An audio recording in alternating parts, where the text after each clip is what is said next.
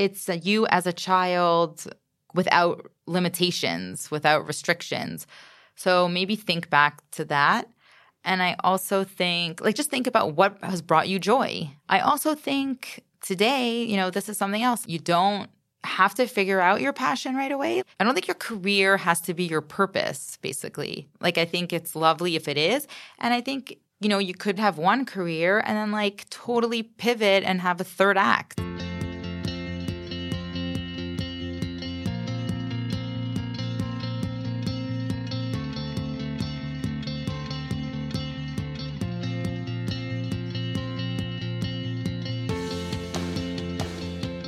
Hey guys, welcome to Active Ingredient, the podcast. I'm your host, Sophie Wheel, and I'll be taking a deep dive into why people do what they do and what it is that drives them. I believe every single person has an active ingredient to them, aka a purpose, and all we have to do is uncover what that is and activate it. I'm looking at people across the board with fancy titles like editors in chiefs, founders, and CEOs to under the radar activists who are changing the world one person at a time. I want to get to the bottom of how they first discovered their passion how they channel their talent consistently, and ultimately, how their active ingredient is making the world a better place. Today's episode is with Karine Eldor. Karine is a senior contributor for Forbes, where she regularly features female founders that deeply inspire her. Her criteria is that anyone that she features must have both impact and integrity. She has also been published in Teen Vogue, Condé Nast Traveler, Create and Cultivate, and Coveteur. Karine is fueled by female empowerment and self expression and her regular Forbes column has earned the reputation as a platform for interviews of game changing female founders and impactful career advice with women that range from the likes of Kim Kardashian West to Hillary Kerr to Cleo Wade and so many other incredibly inspiring women. And as a mother of two young girls, her goal is to show her daughters that anything is possible and that women are multifaceted. On today's episode, we touch on her career journey and how she landed her first editorial job, how to break into the editorial space, how you don't need to live in a city like New York to have a successful career in writing, a step by step guide on how to pitch a story, and most importantly, the power of voice. So, with that, let's get into this week's episode with Karine Eldor.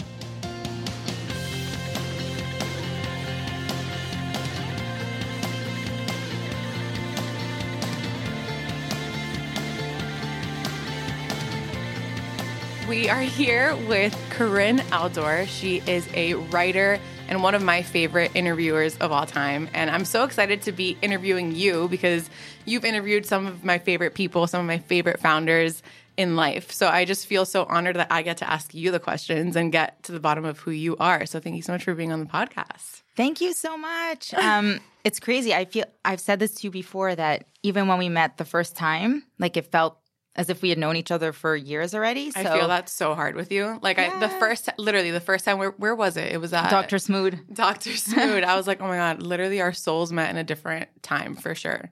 Yeah. And that doesn't happen to me with a lot of people. yeah, no, I'm so honored. Thank you. And I'm so, um, I'm like excited that the tables are turned. Like, yeah, I was going to ask you, like, how, like, do you feel uncomfortable in that in that someone's asking you the questions? Like it's obviously not what you're used to but do you feel like when you interview people then you do you ever think introspectively what you would have responded to those questions? Yeah i do actually because i think the questions i ask like resonate with me. Like mm-hmm. they're very um they're st- like on brand with me or resonate with me so it's what i naturally think to ask them but from but i want to hear their point of view so I always start the podcast by asking, what were you like as a kid that you remember? Um, because, like I've mentioned before, when I have people on this podcast, it's really people that I genuinely think are living their active ingredient, living their purpose, or have found the thing that makes them happy. And I have seen a common thread of everyone kind of reverting back to what they were like as kids. So I would love to hear from you if you think that that's true for you, and also what were you like as a kid? Yeah, so it's so crazy because before um, I never thought about that link. And now you saying that like gives me goosebumps and gives me all the feels because I think there's definitely a tie between how I was as a child. So, um, funny enough, I was like kind of mute as a kid, like super shy, um, very introverted, shy, always kind of like kind of writing for fun. Like I would just like DIY books or like kind of just like write, um, just like write really for fun. Like, but I'm saying even as like an eight year old. Wow. And just like write, write, write and get into my own world. But I think I always felt comfortable with friends and family, but I was very much like the wallflower. And I'll never forget, I was even at uh, my best friend's house once. Like, I came home after school and the parents did no one even knew I was there. Like I was literally just like in my friend's room, but like for hours. And my friend wasn't even there. But I was just kind of like because it was on my way home from school, like I would take the bus mm-hmm. and I would I would go there and then my parents would pick me up from her house. And I remember they were like, You've been here for like four hours and no one even knew. So it's just funny, like I I was never someone that took up space and I never like I don't know made made waves in a way. Like I was just like very you know very quiet and shy. Um, and then you know I, don't want to I don't want to have a spoiler alert, but this definitely ties into to what my active ingredient is. So, at what point, I mean, you were doing this for fun as a kid, but at what point did you think that you could make a career out of it? And were your parents like that too? Were they writers? Like, I feel like that's that's so cool. That's so innate to you. But I, I want to get an understanding of where it comes from and and how you figured out that you can actually make a life out of it. So, um, no, so my parents, um, not writers, but my mom is in fact she's a fashion designer and um, my dad was in fashion as well. So i've always been like very much surrounded by by fashion and other designers and very much like a diverse diverse crowd. So i was always like super dialed into like people expressing themselves through fashion. So that kind of tied into creativity. Like they're they're very creative. And my my aunt is an interior designer, so I just grew up very much, I guess, in a creative home. But no one was a writer, and I literally knew.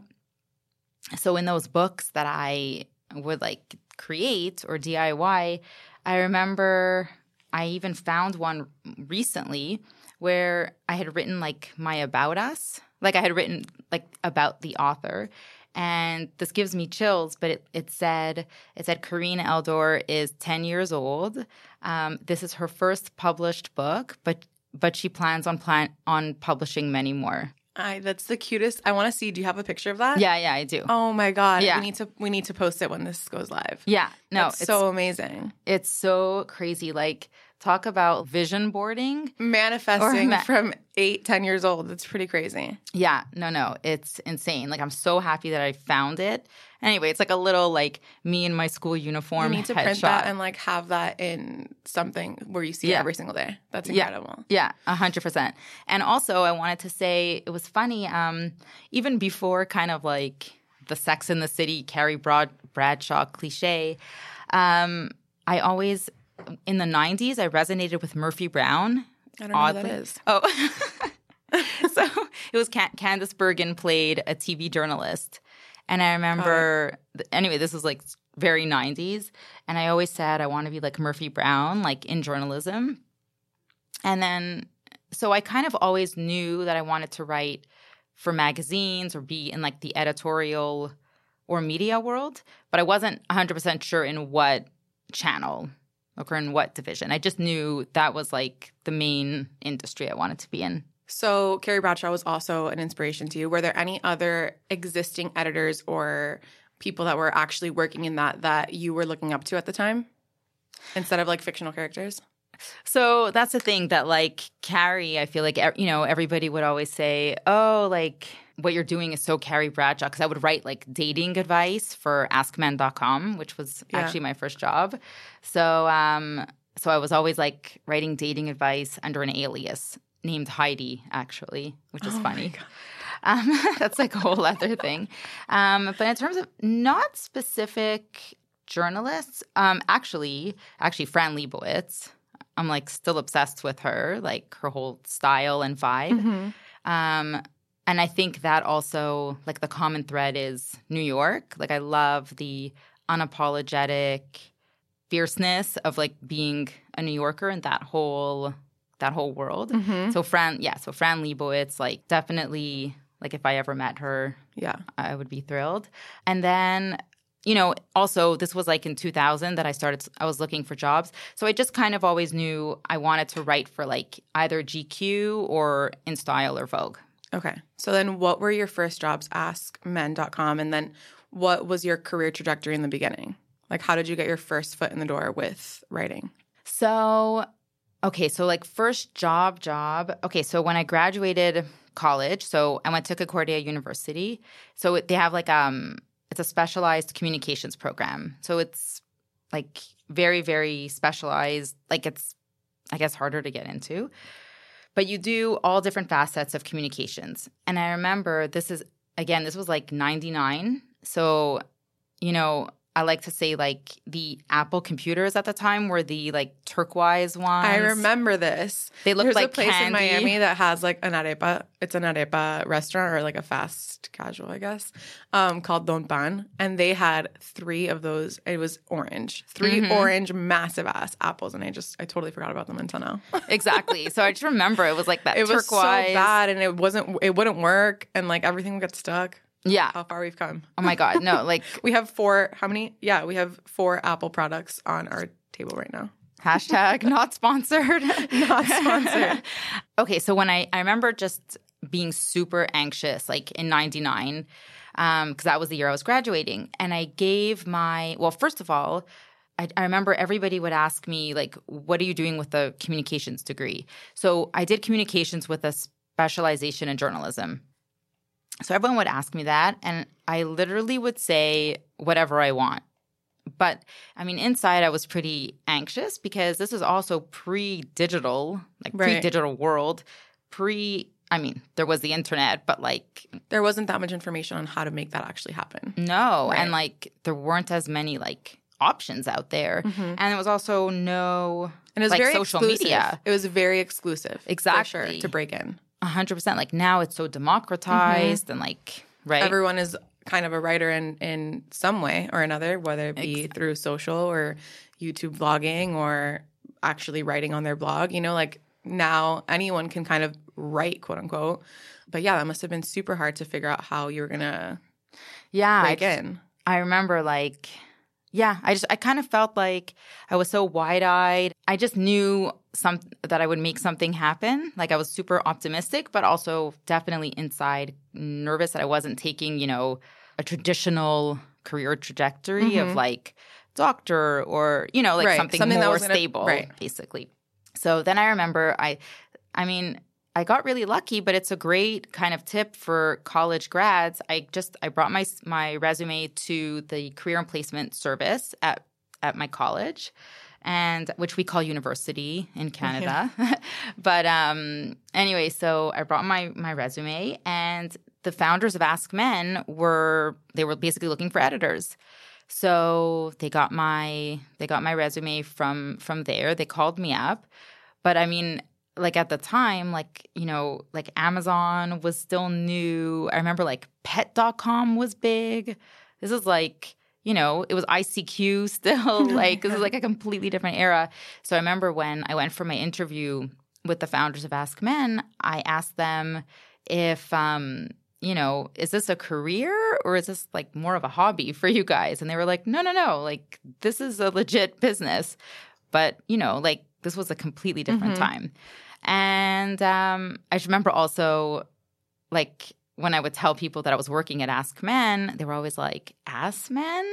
like, like, and then then it became to be clear for listeners, it's ASK. Yeah, Ask the exactly. question. Askmen.com. and it was definitely you know at the like they were pioneers like they were like og men's Mhm. editorial digital exactly so anyway that was an amazing experience um so it was just like the perfect way to kind of get my foot in the door in terms of Yeah. editorial and i kind i said to myself you know what? After a few years maybe i'll you know work like get a gig at gq or like i said in Mhm. style. Um but i knew that at the time i didn't appreciate this but now looking back i realized um like i was i was do- publishing all the stuff on ask men. So like i was doing it through kind of like it's like a WordPress, so it's Mm-hmm. like web edit.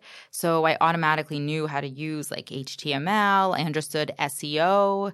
So all the tools so that ahead of your time. yeah, like all that Those stuff. are skill sets that any publisher, any outlet needs in all of their writers or Yeah. anyone on their team. A hundred percent. so valuable. Yeah. Amazing. So yeah, so I understood like how to do that. Yeah, just that skill at the time, and it's served me so well today, just in terms of like keyword optimization. Yeah. Not to geek out, but like No, it's Yeah. important. So for your career journey, have you been digital the whole way? yeah, yeah. I'd love to be print. At, You you Some- do still yeah, I mean, I definitely, I definitely for the nostalgia, or because you think do you think of it a different way? Kind of. I mean, I think okay, so with digital, I love that I feel like um it's so accessible, right? Like And it's current. it's current, it's accessible. Language has changed so much. Like my my tone of voice is more digital in a way, I Mhm. find. Um cuz it's more like it's lighter, but there's still I still love print.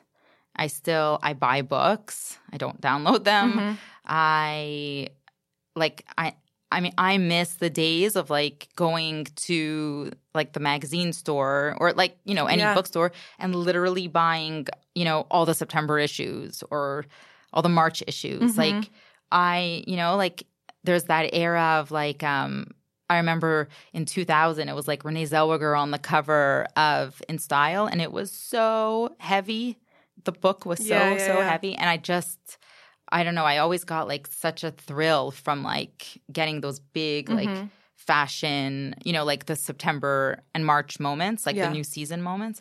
Anyway, so I I love print. Do you think, like from your perspective, being in the ins of media, do you think? I know everyone, if you talk to literally anyone, they'll say print is dead. But I wonder, from your perspective, if you think it's going to make a resurgence in a different way. Like I, I personally think that it may come back in a more immediate way. Like the three month lead time is dead for sure. Like Yes, a like we're, we're consuming too fast for that to be the case. But do you think that there is hope for some format of print or tangible in media that will continue to? Yeah, I definitely think so. I mean, um, even how I, like there's brands that come out with their own kind Mhm. of, you know, like Porter or like Net- Net-a-Porter and Yeah. Porter and um, what's broccoli? The- Yeah. right. The, The CBD, fem- the exactly. cannabis, yeah. Um, so I think there's still like, yeah, I definitely think print is still revered, and I I do think that it's. I mean, there's definitely still like like for me, it's definitely a goal to be in print. There's just this cachet Yeah. of like seeing your byline in a print magazine, and I think there's so much beauty beauty in print. Although now I'm thinking just from actually an environmental standpoint that you know where we are today maybe So true. yeah like i actually i'm just thinking about that now but but i still i do love tangible and i also like to like bookmark stuff Yeah. and dog ear and post it all over my books so Yeah. I really do wonder like if the pendulum's going to swing back and it's going to come back in a different way but still be a thing. yeah maybe it'll just be less um like more quarterly or something Yeah. instead of monthly Yeah. so but yeah i definitely think um everything old becomes new again right That's why. So- That's why I. It, it it's had such an impact on so many people's li- lives for so long that obviously digital is a different way for that to kind of still live. But I just wonder, you know, Yeah. I'm curious to see what happens in the space.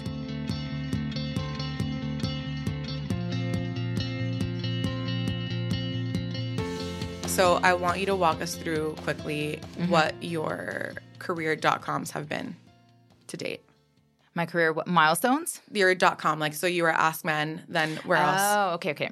So Ask Men. Then I went, okay, then I went to the corporate world for a bit because fashion was always like a value that, you know, having grown up in fashion. So I went, um, worked in marketing at a at a big fashion retailer, Oh, like a who? clo- at Aldo. oh my god what i did not know Yeah. that Yeah, yeah. So I was there for years. And actually, this ties into New York because I always wanted to live in New York. I always felt that, and it, this is still the case, that Aldo is it's the closest to New York you can get in Montreal. Like it is super diverse. It's been inclusive from day one. Um, it's everybody just you know like with tattoos and piercings and like like you feel like you're in a Brooklyn garage or something. yeah, but I mean, I just I love yeah. it, and I loved working in that environment. But this is like again, this was in 2005. So I always that's always what fueled me and mm-hmm. just being around like artists and creatives. So yeah, so I did that for a few years at Aldo, and I I actually went back there a second time, uh, but doing social media and copywriting specifically. So Aldo was a big moment, and it was also my first pivot from editorial to marketing. So it was like a completely different realm. Did anything that you learned from AskMen help with that role? And what, if so, what were those things? Yeah, definitely. Just like working super fast. Like, I mean, multitasking sounds very obvious, but yeah. like being super agile and having to switch gears like yeah. all day um, and kind of like, you know, planning for the best, but like, yeah, hoping for the best, but being able to to adjust right. when needed. And also, I mean, at AskMen, I was like managing freelancers as well. So just kind of managing projects and and also I was writing a lot about about fashion at AskMen too. So I was literally doing dating and fashion. So like I just feel that my innate, I guess, love for fashion like made it easier to grasp right right like an i also think that like having worked in digital before taking that role and like knowing what readers click on mm-hmm. and knowing how to position things would help you kind of circumvent the system from a marketing perspective and just know what outlets want to write about, you know, or like totally. how or how they would consume it and regurgitate yeah. it back to their readers, you know? Yeah, that 100%. And also honestly just like having writing as a skill set, my my boss is just super appreciated so much. So I was just I was very good at writing like press releases when needed. Like I would help the PR team, like you said, or I would um, write like corporate brochures for the brands I was working on. So just like having writing as a skill set, like was was a very good asset in marketing okay. for sure. So yeah, so that was Aldo in the corporate world, and then then I did another more Canadian like more local fashion retailer. Then tried freelance for the first time.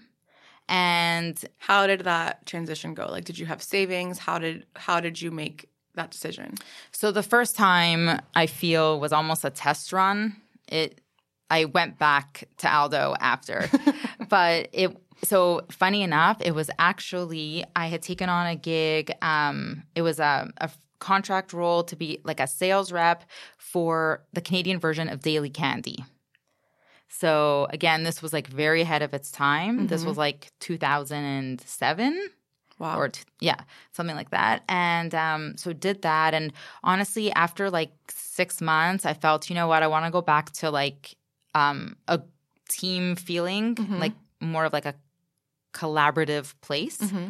So I went back to Aldo and it was um it was perfect. I went like at that point um there was more more focus on digital so and and copywriting so I went back and like after 6 months and kind of went to a whole new department. So it was e-com Amazing. and copywriting.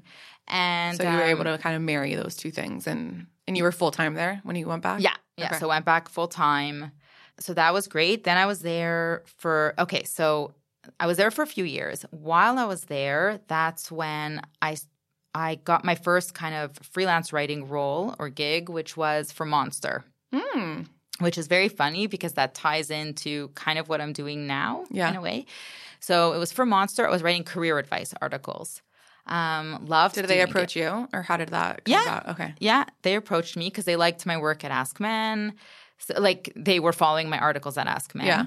So I was writing career advice, and it was actually a really because I was doing fashion. It was kind of a good. um It was like I never thought I would be writing career advice and co- things that are more in the business world mm-hmm. or corporate world, but I discovered that I loved writing those those types of articles and giving advice and like kind of leaving impact. Let's say. So it kind of happened to you, like you weren't seeking out to do that.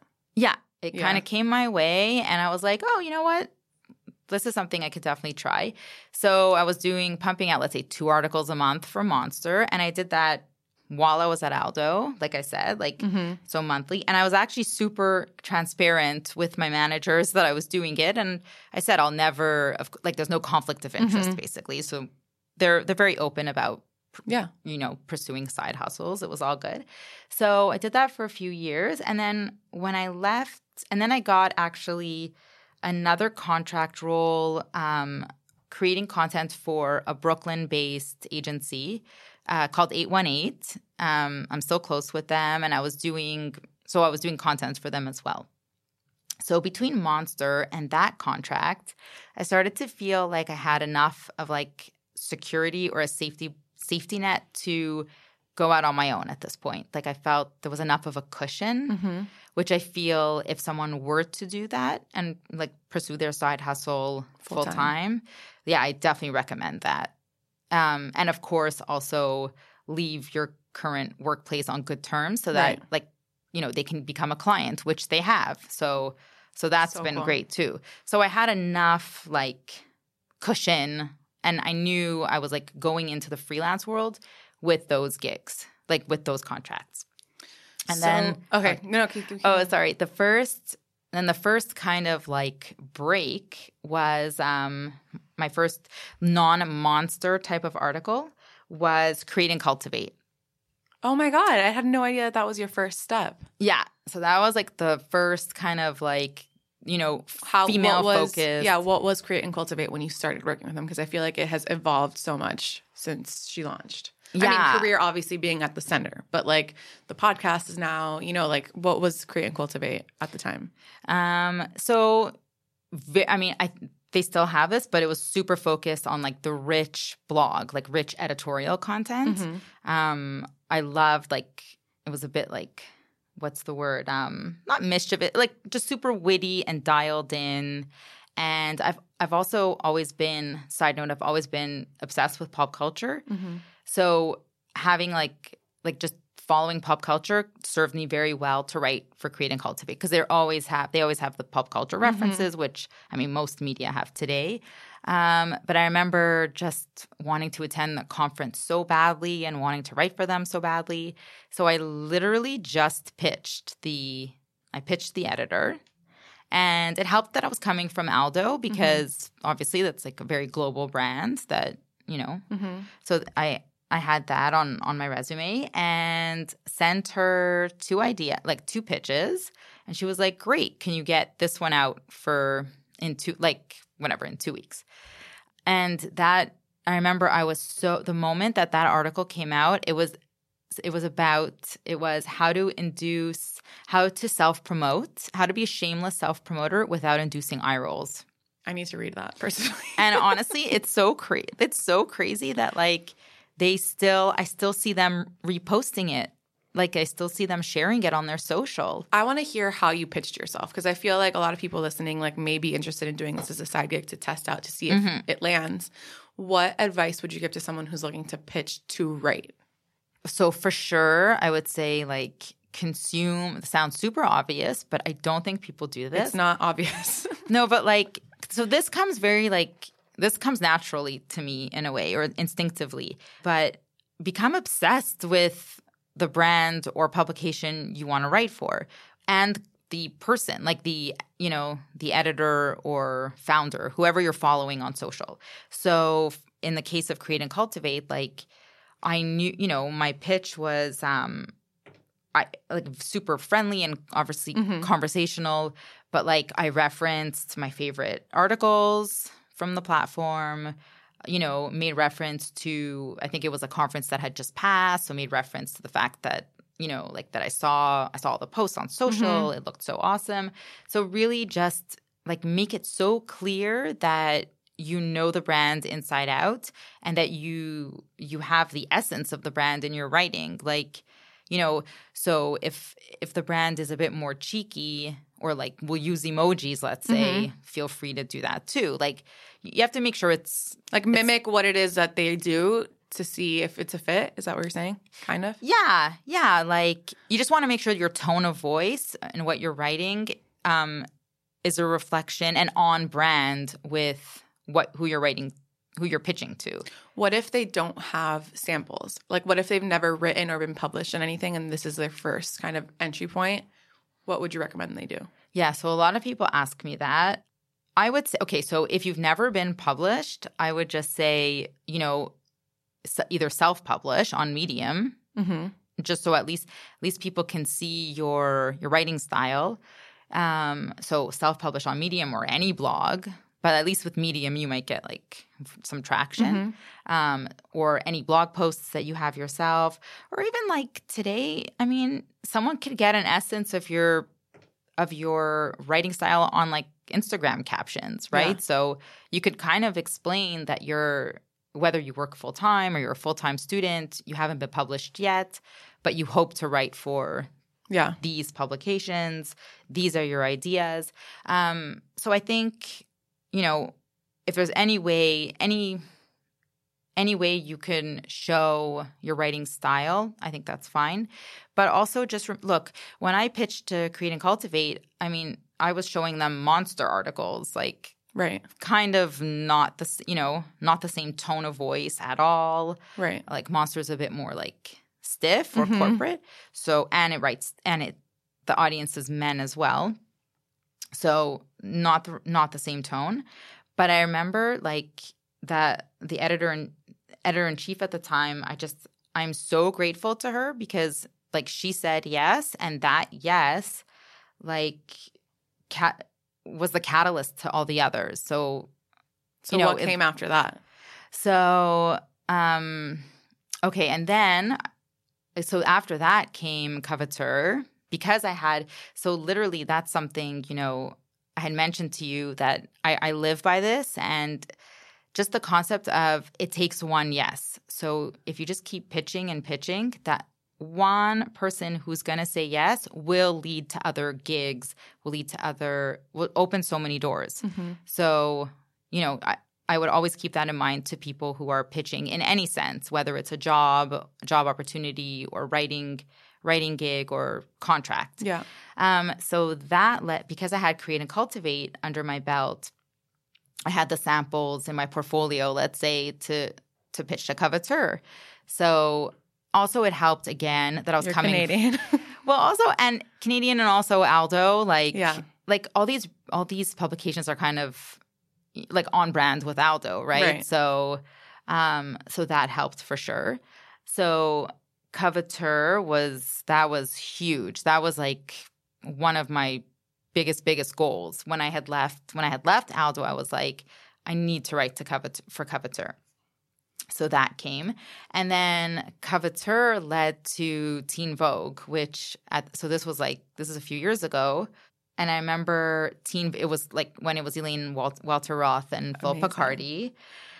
So, you know, this is also an example of how to pitch, but I said to myself, I basically, I think focus is also very important. So if you're a writer wanting to pitch, like write down like the two or three publications that are your your goals, let's say mm-hmm. for the year, and just like focus, like you know, almost like it's almost like a vision board, or yeah, you end up manifesting it. But if everything you you want, everything you work on, view it as being able to lead to those goals, basically. Like, what can you write or where else can you write that can lead to the big ones that you're after? So, Teen Vogue was like, okay, I need to write for Teen Vogue.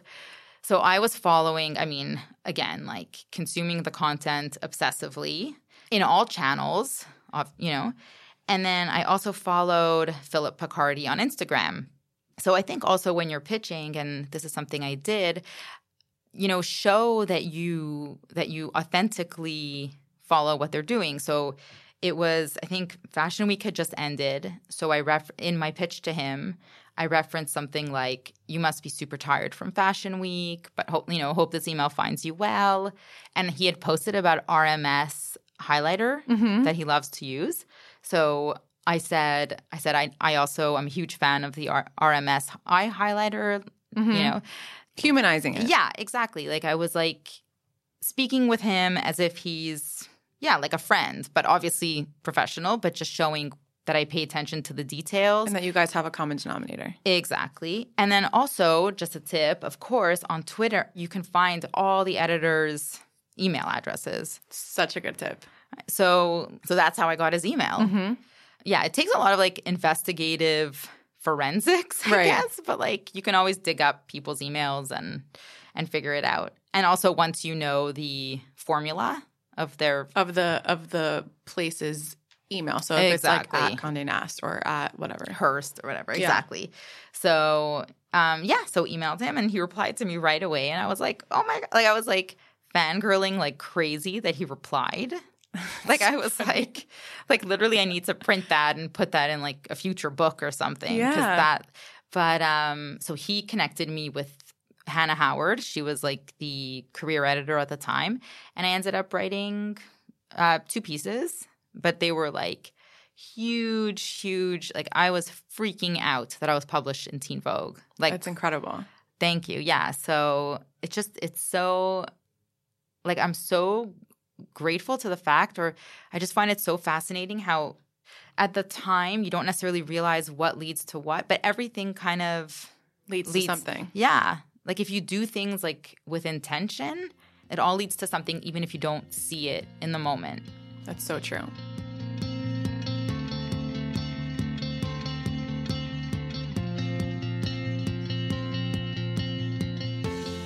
So then from Teen Vogue, you that's when you landed with Forbes Woman. Yeah. So Teen Vogue. Yeah. So I was doing a lot for Coveteur, actually. So for Teen Vogue, I wrote a career related piece. And then, um, well, one of them was career related. And then Coveteur was a lot of career, like career related Mhm. ones as well. So yeah, those were like perfect to be able to pitch to Forbes. Um, I pitched three ideas, and the editor was like, "Love these." You know, when can you when can you s- submit the first one? So What is the process? Like what is the process when you're writing for a Forbes? And also was Forbes one of your kind of dream outlets to write for?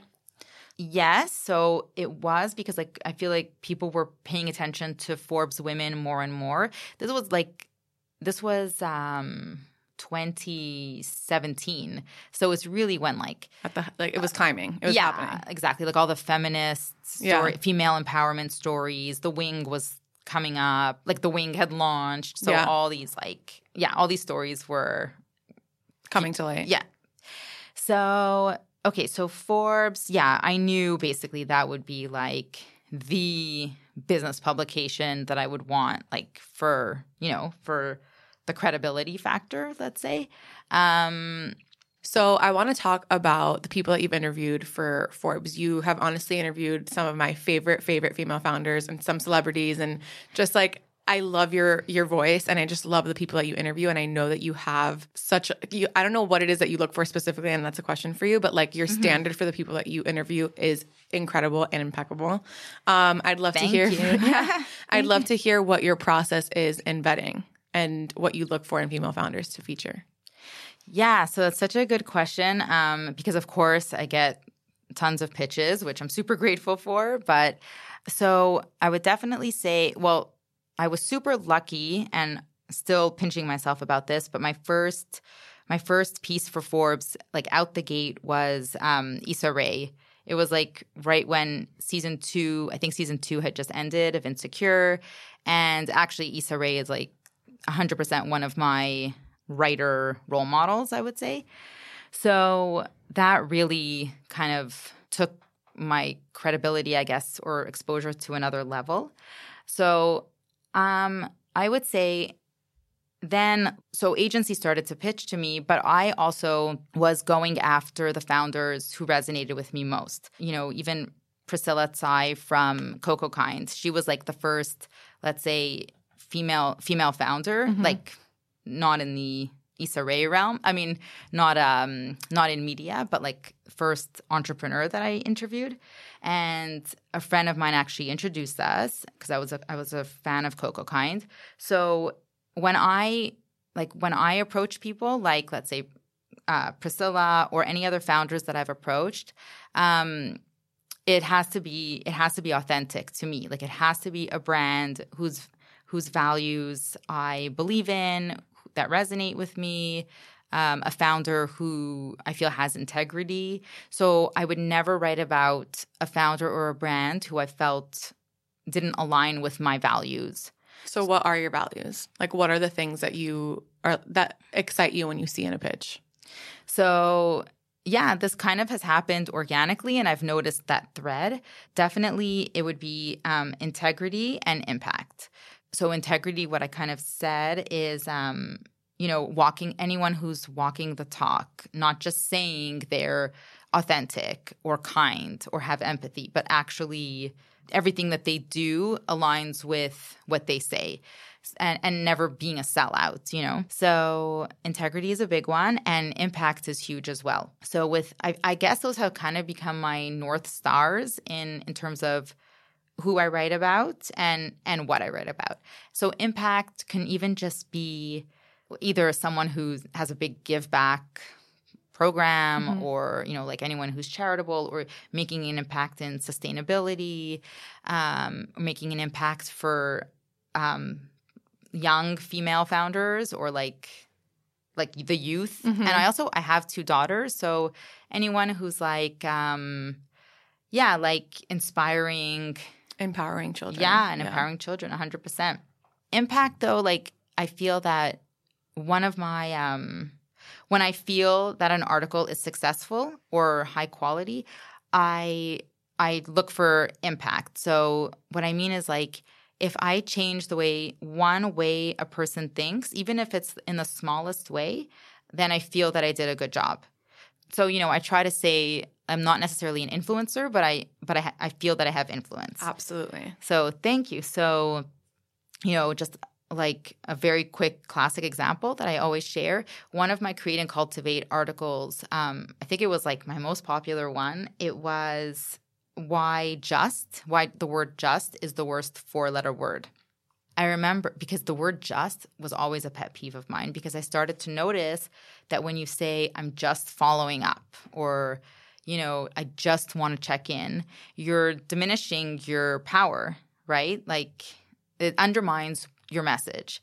So I wrote that, and people still today, this article came out like over three years ago. And people still tell me that they delete the word just. I'm going to there. start deleting the word just. I'm sure I've emailed you that word. So now I'm like, shit, I'm going to go back and see. I mean, it's human nature. it's literally human nature to say that. No, but that's but, so true. Like, I'm sure that that resonated with so many people and it's changed the way that, or at least been more aware and conscious when they're emailing someone. That's yes, so cool. 100%. Yeah. So, I mean, uh, literally, like, that makes my day. Like, when someone tells me that I changed or opened their eyes to even that small detail, like I, it literally makes my day. Or when someone tells me that um, that they feel that my articles have substance, like I really try. Although I feel my tone of voice is light because I feel that I write as I speak in a yeah. way. Um, Which is why I think I like your writing so much. It, just, it, it feels you. so genuine, and you genuinely love the founders that you're yeah, interviewing. Exactly, and so that comes across. Like you just you can't you can't fake that. A hundred percent, and that's why I say like when people when when people do pitch me, like I really I have to love the brand and the founder, like you said. Like I genuinely do because I pour my I feel like I pour my soul into like every story. So, yeah, like I don't even feel that it's work. It's just like me sharing the founder's story and why I think what they're doing is so rad. So, yeah. It's actually a really good segue into asking you with your writing. Mm-hmm. And it, it doesn't have to be with your work or writing, just in life in general. What would you say is your active ingredient in what you're bringing to the world? Or like in in other words, like what would you say is your deeper purpose with what mm-hmm. you do? it's so crazy, but I feel um, that this only this came to me. What my active ingredient is, it came to me in September. I was on a, a trip to New York in September, but and now and when I honed in on what it was, everything kind of um, made sense. Anyway, I'll explain why. But so my active ingredient is voice. Um, so I would say using my voice, um, kind of the paradox of expressing myself, but through my words. So, like having a voice, but through words, not necessarily speaking, right? So, just, you know, having a loud voice, taking up space, um, and also giving others like the platform to use their voice as well. So, like, literally giving, you know, others um, a megaphone in through my words to to share their message to the world basically so incredible and thank you and it's just it's crazy like um that the whole voice thing like i um a friend someone that i i had met on that work work trip her name's alyssa jacobs actually so I just met her through DM, like mm-hmm. kind of how I met yeah. you. So she's slid in. I think we, she had commented on an article that I wrote, and her aura just vibed with me. Mm-hmm. So we met for a drink in New York and I was telling her about this stuff and she almost said she said that I should think of a shell like Ariel from The Little Mermaid that I should think of a shell as my kind of icon. Explain. So kind of how Ariel's like voice mm-hmm.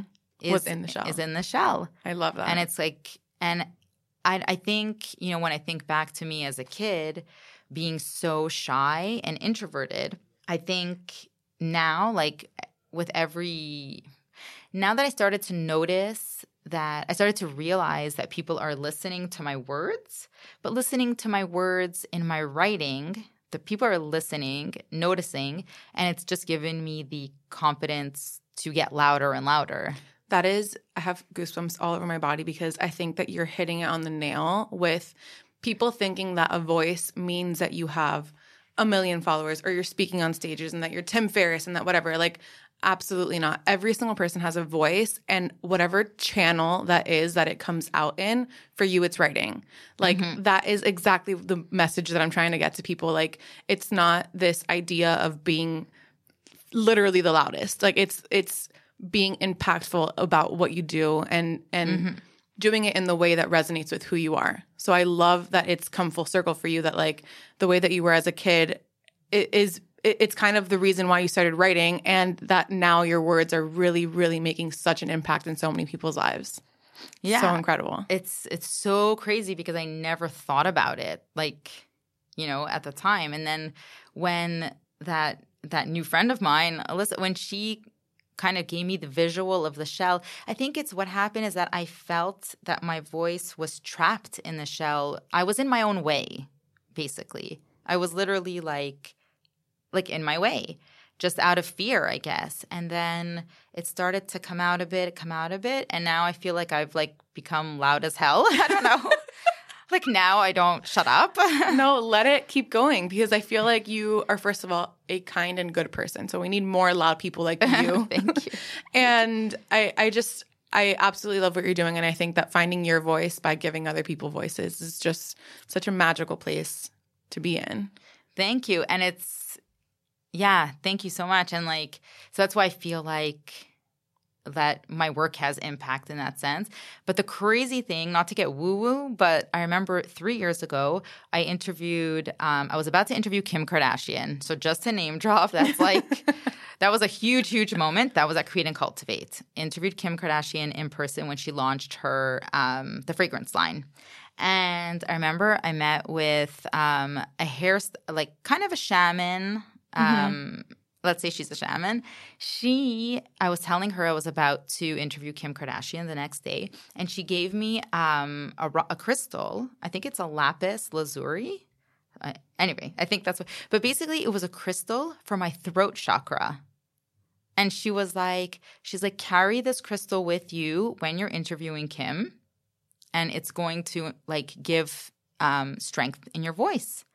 And I only remembered that like a few weeks ago that that she maybe sensed that my voice you had was a blockage in your voice. Yeah, I had a blockage, or maybe I was kind of like hesitant. But I feel like I feel like I've always kind of hesitated and second guessed, and now my voice feels stronger. Like I'm not. It's more assertive. What advice would you give to someone who might feel that right now? Who might feel like a little bit blocked or fearful and like they know somewhere in them that they have a voice but might not know how to channel that, what advice would you give to someone to to work that muscle? I would literally just say like take baby steps like in whatever mode of expression uh, resonates with you. So whether it's Instagram or Instagram stories or um, Tumblr, I don't know, or art, like however you express yourself. Because it's so funny. I feel that a lot of people who there's like some of the biggest bloggers in the world are introverts. So whatever makes sense to you, or maybe it's photography. Also, I think there's so many different things you can do. Like, I'm not someone who would necessarily speak in my Instagram stories, but I've seen a lot of people like you can just story on mute, but write, you know, just write your thoughts and like as if you were speaking. So I would say like don't get hung up on the details mm-hmm. and the how. Just, you know, just take those baby steps and like and just keep going on whatever feels good. Use your gut almost. But it has to feel good. And also, it's okay if you're out of your comfort zone. Like I think you know, I was like terrified the first few times I interviewed people like Kim Kardashian in person. It was I'm sure. terrifying or speaking on a panel. But when you literally just do it like, you know, once or twice, like it's just practice. Great advice.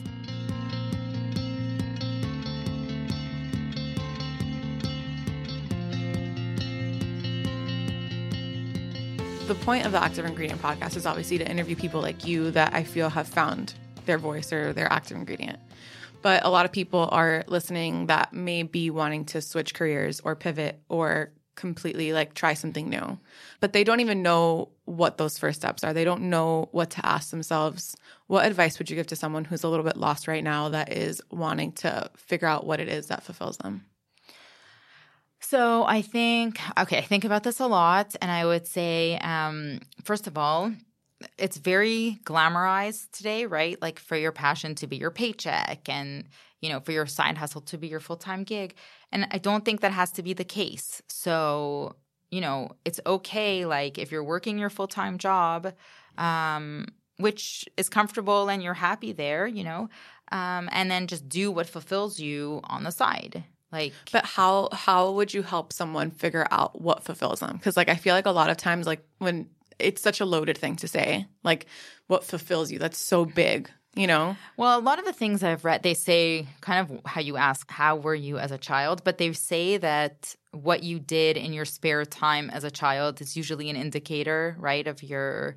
You're hitting your it on that. So many people have said that on the podcast too. Yeah, I think I've heard that actually. Yeah. I remember hearing, and it's so true. Like because it's it's you as a child without limitations, without restrictions. So maybe think back to that. And I also think, like, just think about what has brought you joy. I also think today, you know, this is something else. Like, you don't have to figure out your passion right away. Like, I don't think that your purpose, I don't think your career has to be your purpose, basically. Like, I think it's lovely if it is. And I think it, you know, you could be like I said, like you could have one career and then like totally pivot and have a third act. So, right? Like that's why a lot of the time I ask like what is your active ingredient now because I do think that it shifts through life. Like you we completely change as human beings every so often and and that can definitely shift, but I think it's it's what you're saying is so helpful to like just have a moment to think back to the things that actually bring you joy and see how you can incorporate that into your day to day. Exactly. Yeah. And also don't like now someone who works um as a freelancer that I miss like um human interaction daily. So I would say also like think about other things in your work that that bring joy that might not necessarily be your passion, but if you love your team and the people you work with, like that's a huge benefit work benefit that I think people don't talk about enough. Like so true. But it's like I wouldn't I wouldn't take it for granted. Like having your work wives and your you know the people you speak with every day and like yeah. So it, it's I think it's like a big it's something I kind of like I do miss the most. Yeah. About so that's why like I, I appreciate seeing people like you and like coming to New York um and like yeah, kind of catching yeah. up with everyone.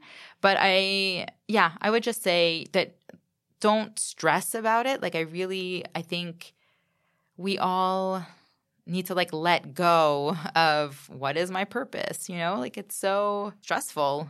So that's actually a good segue into asking you what advice would you give to someone who is not in New York to break into writing? Because I, mm-hmm. we do have a lot of New York listeners, but a lot of people are from all over the place. And I feel like a lot of people have the thought that you have to be in New York to make it as a writer.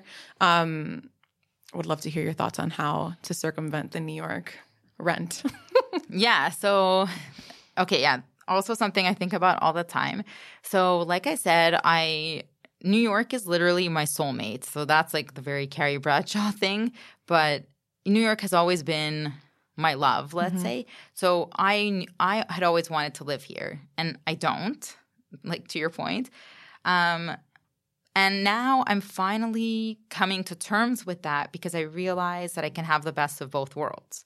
So I think there's just no limitation, right? Like you can be a digital nomad. You can be writing in Bali and mm-hmm. be writing for Condé Nast Traveler or anywhere. Yeah. So this, like to me, there's literally no boundaries. There's no limitations. Um, like you said, you're not paying New York rent. It's really the the best of both worlds. And actually, someone said this to me last week because the whole how I how I just said before how your job doesn't have to be your career doesn't have to be your purpose. Mm-hmm. Someone opened my eyes to about this that my New York, like my life in New York and my life in Montreal, Canada, could still coexist. Mm-hmm. Like I don't have to live in New York in order to do what I'm doing. And someone said that to me, and I was like, "Yeah, you're right. Like the same way your career doesn't have to be your purpose, you don't have to be in the locate, you know, in that location yeah. to be fulfilling your dream.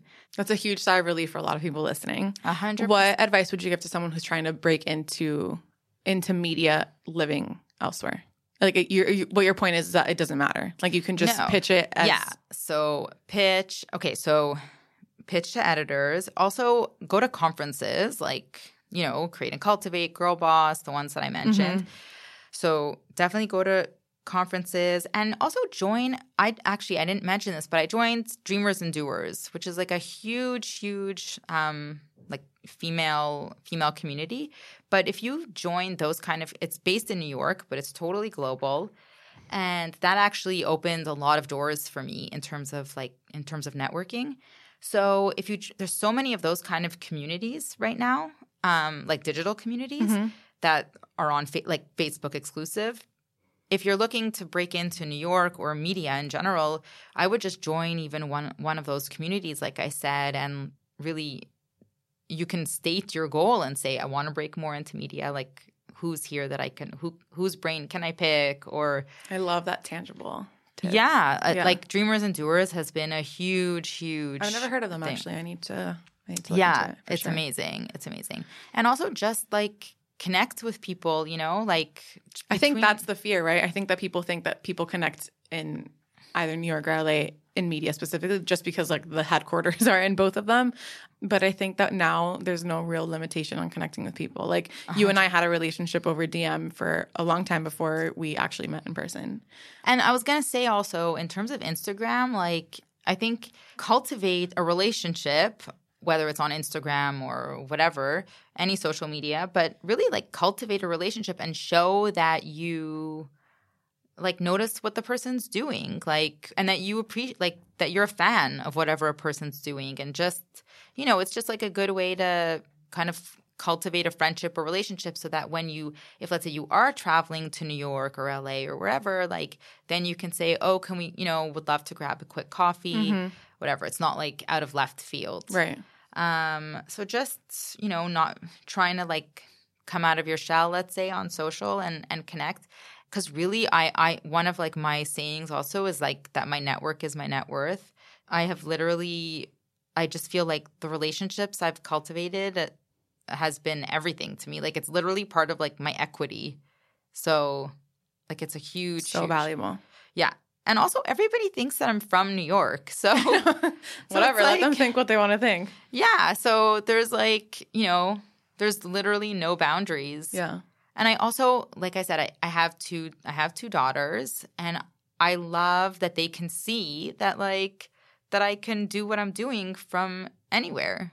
Like so true. I never Yeah. thought about that. yeah, like I really don't want to operate from like I'm trying to operate from like a place of abundance and also like no limits. Just Love that. yeah, Love that. and Amazing. also live with urgency. That's so Bozoma St. John has been saying that recently. I mean, I think she's always said that, but after Kobe 2 weeks ago, she started to repeat it more and more on her Instagram. And I've and that resonates with me so much that like I love her. yeah, like love her so much. Like she actually like knows who I am, which is crazy. cool. like I'm yeah, yeah, I'm totally obsessed. but that's so her. true to like live from a place of abundance and not fear for those that are not living in a place that they think that the opportunity is there. Like the opportunity is there. You just Yeah. have to seek it. Yeah, you have to seek it. And also like to repeat what I said what I said just about that it takes one yes. Like so whenever, you know, and that goes like in every aspect of your life. Like one I thing want to like start saying amen. Yeah, it's just freaking men. So like Yeah. don't get bogged down or overwhelmed by like I'm not get you know people aren't responding cuz also in the edit- editorial world now there's so much turnover and try to also remember like like when I would get you know I've had editors ghost me let's say or you know I would never hear back like from a, about a pitch but like I also try to I don't take it personally I try to realize like that editor is answering also to their boss and their boss's boss. Like Yeah. they're going through a million emails. So that's To not another. take things personally. yeah, like I don't take it personally Yeah. and just keep like literally just keep going. Yeah. What is next for your voice? Like, what would you say is the next milestone that you want to reach? Are you very much living in the now right now? Because your now is pretty freaking awesome. Thank you. Um yeah, yeah, the next one like is is to write a book. Like I Yeah? really, yeah, yeah, yeah. So I definitely like that's your about you has to be the same one from your eight year old book. Oh yeah. No, it will. Like it's crazy that I refound that and I will show you the picture and No, I need to post it on the gram. Yeah, yeah, a hundred Okay. percent. Like it's so crazy. And I just um What's is the book going to be? Career advice or yeah, I would see it as career advice. Almost like memoir slash um like memoir. I mean, I'm 41, but memoir sounds every every time I like really just can't believe it. Like you really look so good. Thank you. So memoir slash compilation of like career advice. Amazing. of like of women I've interviewed. So yeah, it's like I'm literally just speaking that into existence. I, I just posted a picture of a dog that I want because I'm trying to speak that dog into existence. So I'm here for it. Like, let's Yeah. say it. Universe, listen to the book idea. yeah, it's gonna happen.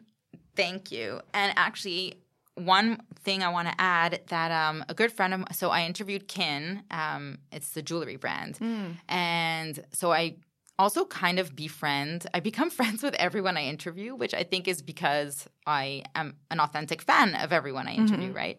So Kinn, the jewelry brand, uh, the founder is Jenny and Jenny Yoon, and so I wrote about her. And I remember I saw her in New York last year, and she said to me, so this is exactly a year ago, and she said to me, um, Karine, she's like, I love all your writing. She's like, but when are you gonna tell your story?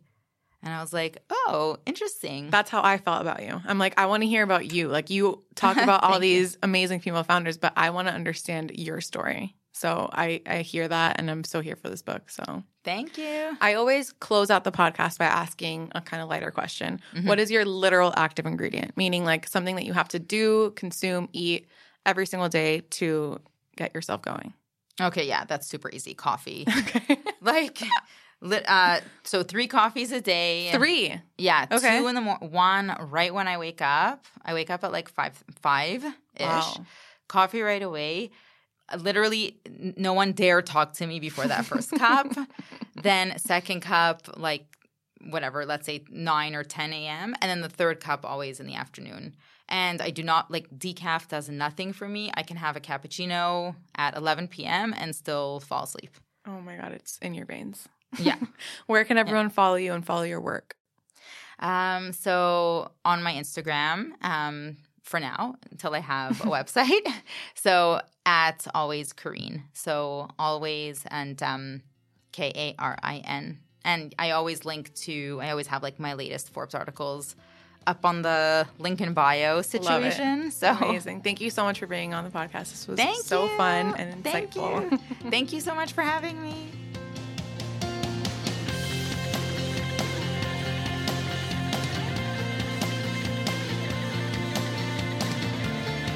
Thank you guys so much for listening. And if you can take two seconds of your time to rate and review us, it would really mean the world and help us out a ton. If you guys want more inspiration and quotes from the episode, you can check us out on Instagram at Active Ingredient. See you next week.